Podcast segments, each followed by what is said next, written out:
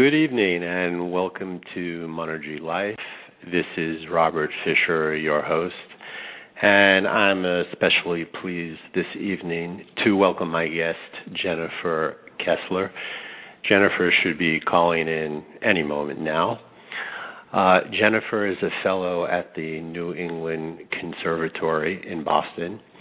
And uh, for about the last 10 years, Jennifer has been an international French horn player, but has also made part of her career, a large part actually, uh, bringing music to young people and changing their lives in the process. Uh, Jennifer was born into a family of classical musicians. She grew up in LA and she attended uh, Northwestern University where she uh, obtained a Bachelor of Music. I'm so pleased to welcome Jennifer this evening because Jennifer, I believe, embodies the philosophy of Monergy Life, which is abundant living now.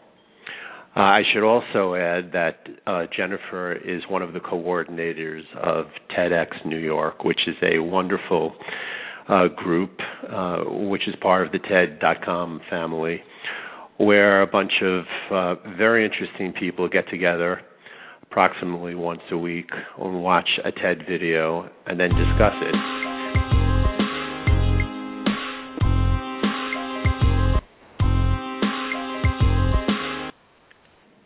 Uh, it's it's almost like a uh, a salon um, that uh, a, a modern day salon, if you will, and um, so uh, as I'm waiting for Jennifer to call, I think she just tried to call in a moment ago. I don't know what happened. Um, let me just see. Here she is. Hello. Jennifer. Hi, Robert. Can you hear me? I can hear you. Can you hear me? Yes, now I can. Fantastic. I know you called in a few seconds ago. I was telling the listeners, um, but you're on the air. Great. Welcome it. to Monergy Life. Thank you. Thanks for having me. Uh, it's uh, my pleasure. Uh, I was just giving the listeners a little bit of your background uh, that you are a fellow at NEC, the New England Conservatory in Boston, and you've been pretty busy commuting between New York and Boston, haven't you? I have been. That's right. It's been. I started the program at NEC in August with nine other fellows, and we've come from all over the country. And we're spending a full year delving into learning all about El Sistema, the system of youth orchestras in Venezuela, and really exploring how we're translating what they're doing in Venezuela here in the United States. Yeah, I was giving the listeners uh, a brief background into uh, what you've been doing, and of course, Il Sistema is uh, uh, is a main part of your focus uh, in the last few months. And I understand there's going to be some type of a conference in Los Angeles soon. Yeah, that's right. So, kind of just a little bit of background as to how that conference is coming about. Um, El Sistema has been around in Venezuela since about 1975, and and about several years ago, many people around this country started learning about what was happening down there. And since it's become kind of more on the consciousness of arts leaders here in the States, there's been a lot of conversation about what we can do to translate that here in the United States. So there have been several, there have been a couple of conferences already, national conferences. There have also been smaller convenings around the country. And over the last few years, there have been several new organizations that have sprung up around the country that are inspired by El Sistema. So what's happening in Los Angeles is uh, it's, I believe, the third national conference in which program directors from El Sistema inspired programs and teachers and other administrators are going to come together among many other people I'm sure about I think 300 people are coming to this. They're going to come together at the Los Angeles Philharmonic for two or three days and talk about um, really take a look at what's happening in the field and what we can start to share in terms of promising practices in the work that's happening here in the United States and also in other countries. Right. I think it's uh, it would be worthwhile to um, inform the listeners a little bit more about Il Sistema uh, specifically, like what it attempts to do, the miraculous results it's had for some of the youth in Venezuela. I mean, you've you've shared some of this information with me, and it's kind of astounding for those who are not familiar with it. Sure, absolutely. So El Sistema started in about 1975 in, in Venezuela. It was launched by a man named Dr. Jose Antonio Abreu. It was his vision that through orchestral music at the time that young people could um, find another way and a better way to make something out of their lives. And now, um, in 2012, my, my understanding is that they're serving about 400,000 children through music programs all around Venezuela. It's after school, and the children come to different centers uh, all around the country where they're given music lessons, individual group lessons, and they have rehearsals.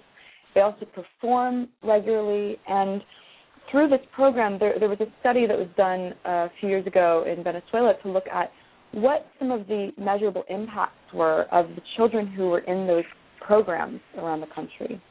And the, because this program is focused um, not necessarily as just music education in and of itself, but music really is a catalyst for social change, um, they're, they're seeing that many of these children are developing in in many different skills in many different ways. So, and where do most of these? Uh, mm-hmm. Yeah, I, I don't mean to interrupt you, but where do the bulk of these children come from? Like, what demographic group would you say? in Venezuela?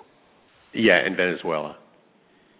I think now it's attracting many different types of children. Um, it's because it's become such a compelling music program. It's attracting young people from from many different demographics, and that there, one of the core values is really accessibility. So it's it's also for children from from really economically disadvantaged backgrounds who don't have any access to programs that allow them to thrive, um, particularly through music. And and how young are some of these children that participate in El Sistema? Well, I saw children. I was in Venezuela in 2007, and I saw children aged three picking up a violin. So the idea is to really invite kids into this musical experience from as young an age as possible I also saw some video footage of a program in Scotland where there there's a program for babies actually for babies and parents. And so the idea is that really accessibility is key that every child can participate and that even parents and other community members can participate as well. Right. And there are also some children in the program who have been in prison, who have been in prison for some pretty serious crimes. But they seem to be thriving in El Sistema.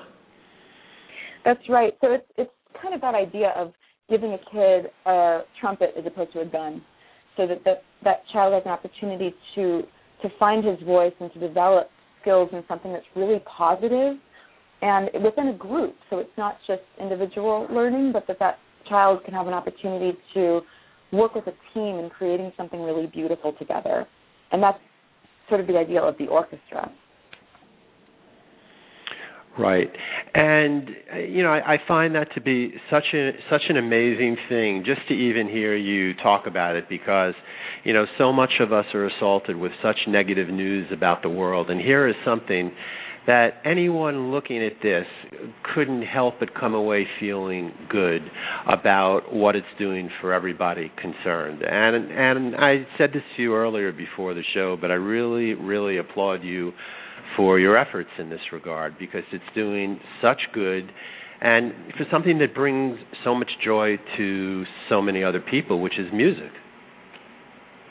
Well, thanks, Robert. And you know, I, I think one of the things that's so powerful about what's happening here in the United States is that it's uh, this work is happening here because of the efforts of many people coming together, and many people really sharing knowledge and sharing ideas. And and what's thrilling is that now we and we have this conference coming up, and it's it's going to be an incredible moment to to share across the board from small organizations to large organizations like the Los Angeles Philharmonic and the Baltimore Symphony Orchestra, that so many different types of people are coming together to see how we can advance this work forward.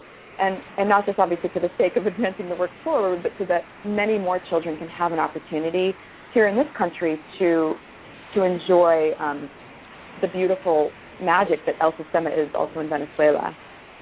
Right. Now, I believe that the, um, some of the Venezuelan children have already performed in the U.S. on more than one occasion.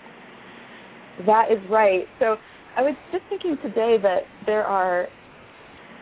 It's so interesting to think about how people were introduced to this to the to El Sistema. I know there were 16-minute segments. There was a TED Prize that was given to Dr. Jose Antonio Abreu that many people saw. And the Simon Bolivar um, Youth Orchestra has toured around this country as well. And I think when people have seen that orchestra perform and they've seen the magic and heard the incredible sound coming off of that stage, it's given audience members an opportunity to kind of reimagine what we can do with music and with young people because their sound is so good. And they're actually right. performing in Los Angeles as well, I think, next week. And do they have a schedule for anywhere else in the U.S. in the near future besides Los Angeles? That's a very good question. I'll have to check on that. But I know that they've um, the orchestra has has performed all around the world, and um, the other thing that's worth noting is that they have a new in Venezuela. They have a new jazz program, so it's not just orchestral music, but the idea is in thinking about ensemble music. They've created a jazz band that came to New York um, in the fall and performed for sold out audiences all over New York City. And again, we were seeing these young people making this incredible sound together because they're working together every single day after school for several hours. And it's this opportunity to become something much greater than what they can do on their own. Right.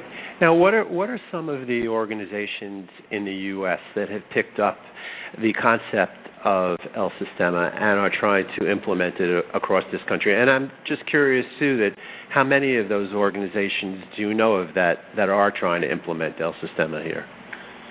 That's a great question.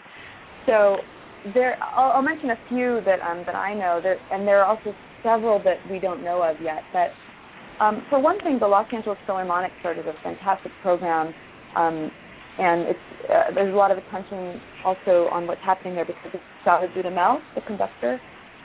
The Baltimore mm-hmm. Symphony Orchestra launched a program, and I was there actually in October, and I had a, a, an opportunity to spend a week with the kids in that program, and it was just thrilling to see um, how how they grew even within a week, and, and that was really incredible.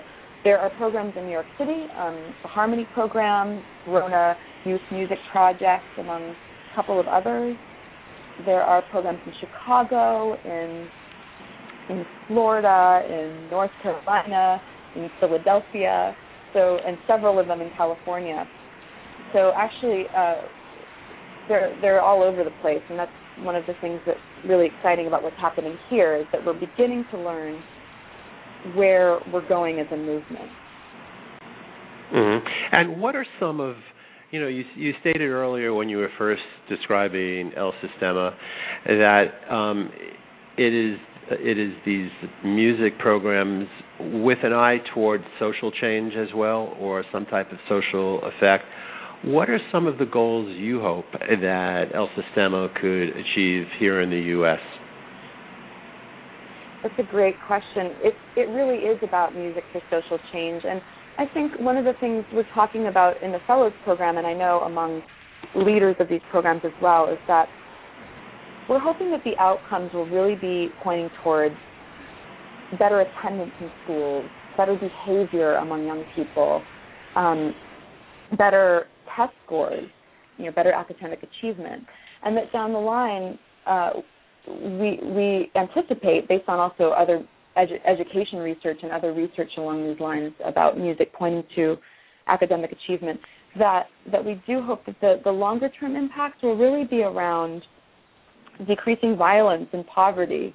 And those are really, really big goals. But we know from from earlier research that um, that rigorous involvement in music can actually help guide young people to become more collaborative and and creative citizens and and less there's less of a chance for them to end up in jail for example.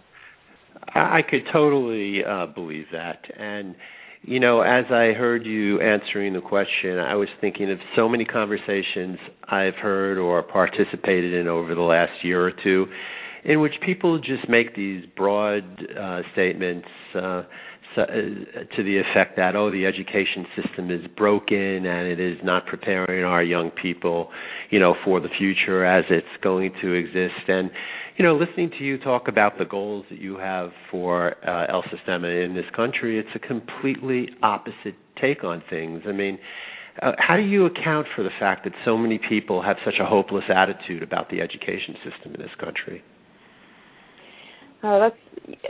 I think that's something we're thinking about all the time, and for those of us who are working in El Sistema inspired programs, it's it's El Sistema has given us a, a new sense of hope, and that's something that I think a lot of us are feeling. That it's not that no one has been doing extraordinary arts education work; they have certainly, but what we're seeing with El Sistema is that it's a new way of thinking about education.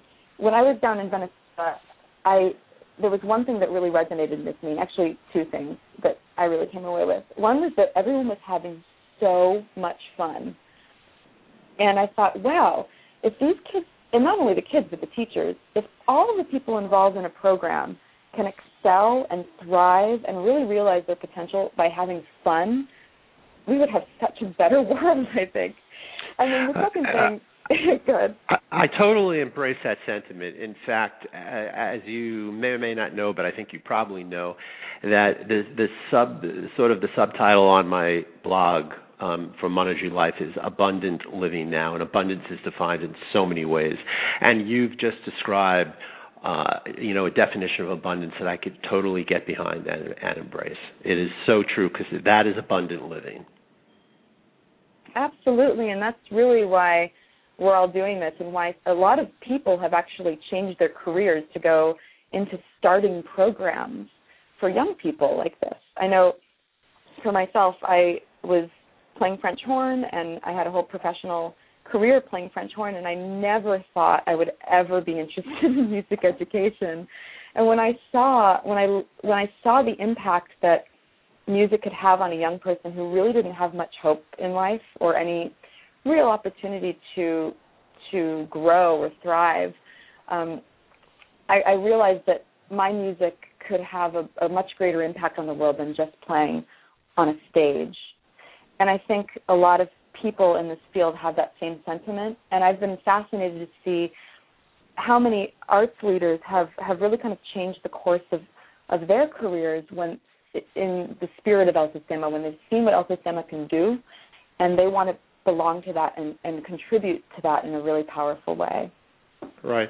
And, you know, as you were answering that, uh, a thought crossed my mind, and I'm going to share it with you as well as the audience, and that's, you know, very often we hear about negative things about the economy, these broad statements about how things are so awful. And yet I have to say that in the last several several years, I've met so many people who are thriving in so many creative fields where they're really making a contribution to society, yet that doesn't get the airplay. And I think maybe it, it, it's there's an analogy here between what you're doing for young people and for this general idea that the whole education system is broken. Because if you embrace that idea, then why do anything? If, if you really think things are hopeless, why would you bother to do anything to help anybody? Right, and one of the things I, I'm so glad you said that because one of the things that is so powerful for for those of us who've been working with these kids is is seeing the change in the kids. And I just remember um, just one story when I first kind of learned about what music could do for children. I was working with some young teenage girls, and I was teaching them brass instruments. And these girls did not want to be learning how to play the French horn. That was the last thing that they wanted to do. They did not right. think it was cool. They didn't think it was fun. They didn't want to be there.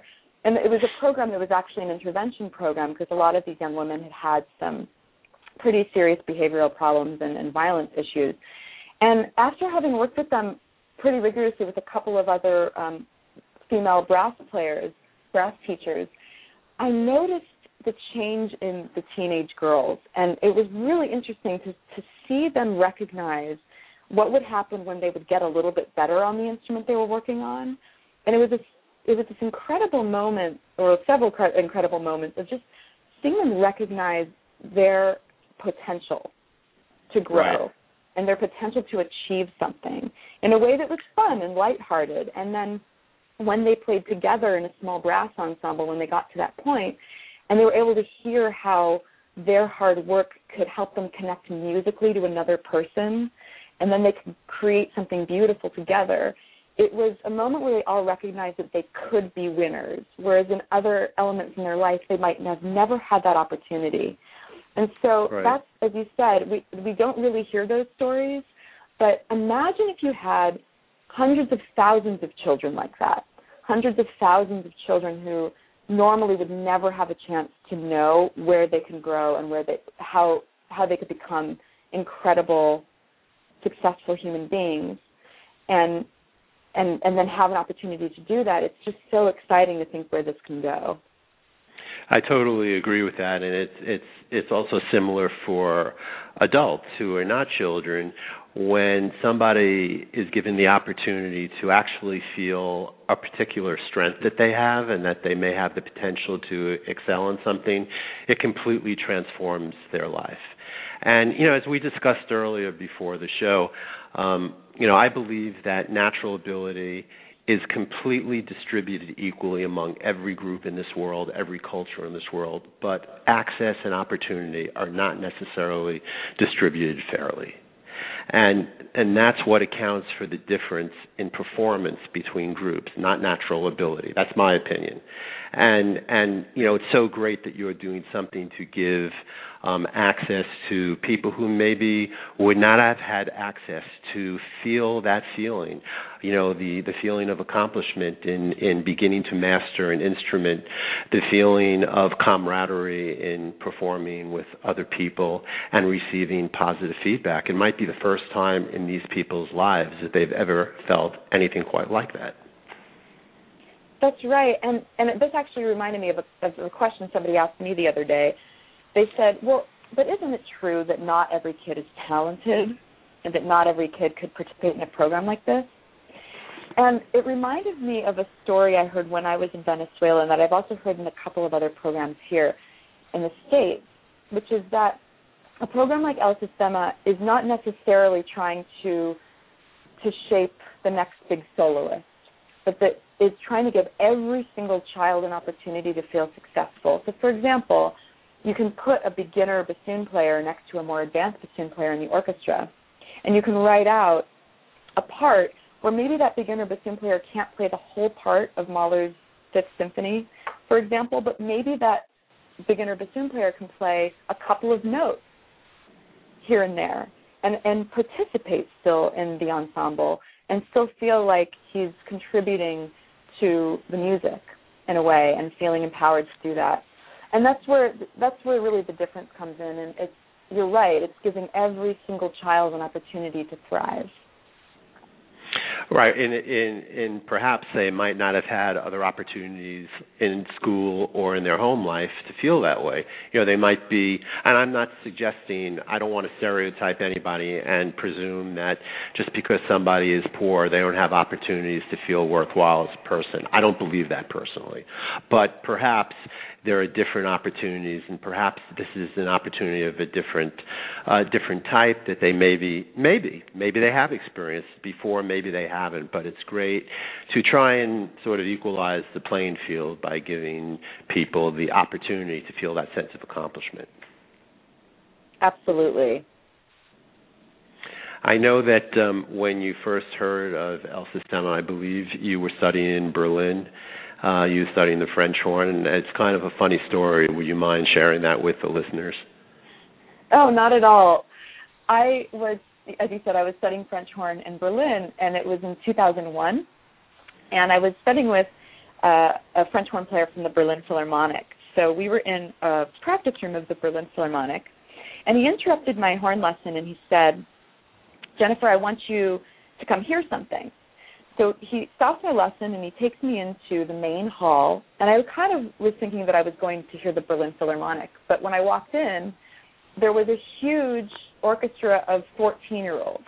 so I was kind of disappointed because I thought, oh no, he stopped my lesson for a youth orchestra rehearsal. and so we sat down.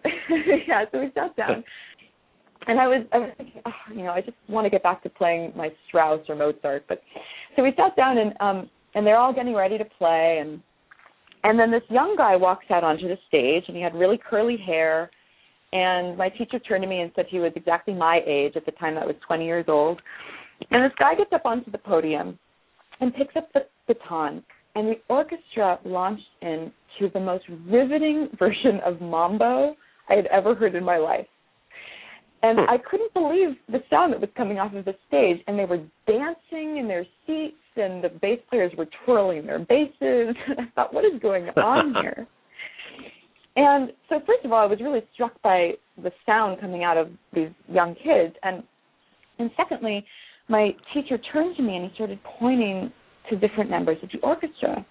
And he said, See that see that boy? He's fourteen and he's been in jail for three attempted murders. And that other kid sitting next to him, he just got out of a hospital for gang related gun wounds. And now he's playing you know, principal I don't remember which instrument it was, but you know, playing an instrument at this incredibly high level and playing in the Berlin Philharmonic Hall. So it was really, I mean, can you believe that? Can you imagine that? It's absolutely extraordinary. But a lot of those children in that orchestra came from that background, whereas before they may before this program they may have never had an opportunity to realize what they could become, and now they're part of an incredible musical family. Right, you know, just listening to that story, it, it, you know, it should it should it should really trigger, um, I believe, something even more important than the story itself. And the story is pretty amazing as you tell it. But you know, to me, when I'm listening to that, I think of the possibility for change in everybody. Nothing is fixed. You know, and they say that in every life situation, the polar opposite of the situation exists simultaneously, and it could flip into it in a second. And I believe that too. So it shows you that somebody who had such a horrible background, if they're not completely stigmatized by that background and they're allowed and given a chance to do something else, it shows you that anybody can do that. And that lesson could be applied not just to the children who are in, participating in El Sistema, but to all of us. I think no matter what we want to do in life, no matter what we want to do in life, it's possible. Nothing is fixed, and life is extremely fluid. And I think it's really important to keep that in mind. Absolutely. It's so true that that we all have this incredible possibility to change our situations. It's not just the way that we think it is. If it's something that is if we're not happy, if we're if or even if we are happy, but we can think of things in a different way and and there's always room to right. grow and change. There's always right. room to develop. I have bad news, Jennifer. We only have one minute left in the show, and I'd like to ask you if there's any way the listeners want to get involved to either participate in some type of fundraising or to listen to El Sistema when it comes near them. What's the best way for them to keep abreast as to El Sistema? That's such a good question, Robert. I would suggest first and foremost checking out the blogs of all of the people who are running these programs. Um, there are fellows who've graduated over the last two years who are running programs. They're blogging constantly. A lot of that information can be found on the New England Conservatory website. Okay. And I will be continuing to update my own blog. I have two of them. One is more of a fundraising blog, so sharing different types of funding resources. So if anybody wants to contact me, I'd be happy to try to point them in the right direction. And Fantastic. also checking yeah, and then also checking out the Los Angeles Philharmonic and the League of American Orchestras sites. They have some great resources there as well. Excellent. Well, it's been a pleasure having you on Monergy Life, Jennifer. It's been a fascinating chat, and I want to wish all our listeners a good evening. Uh, Jennifer, thank you so much for coming on the show. Thank you, Robert. Have a great night. Good night.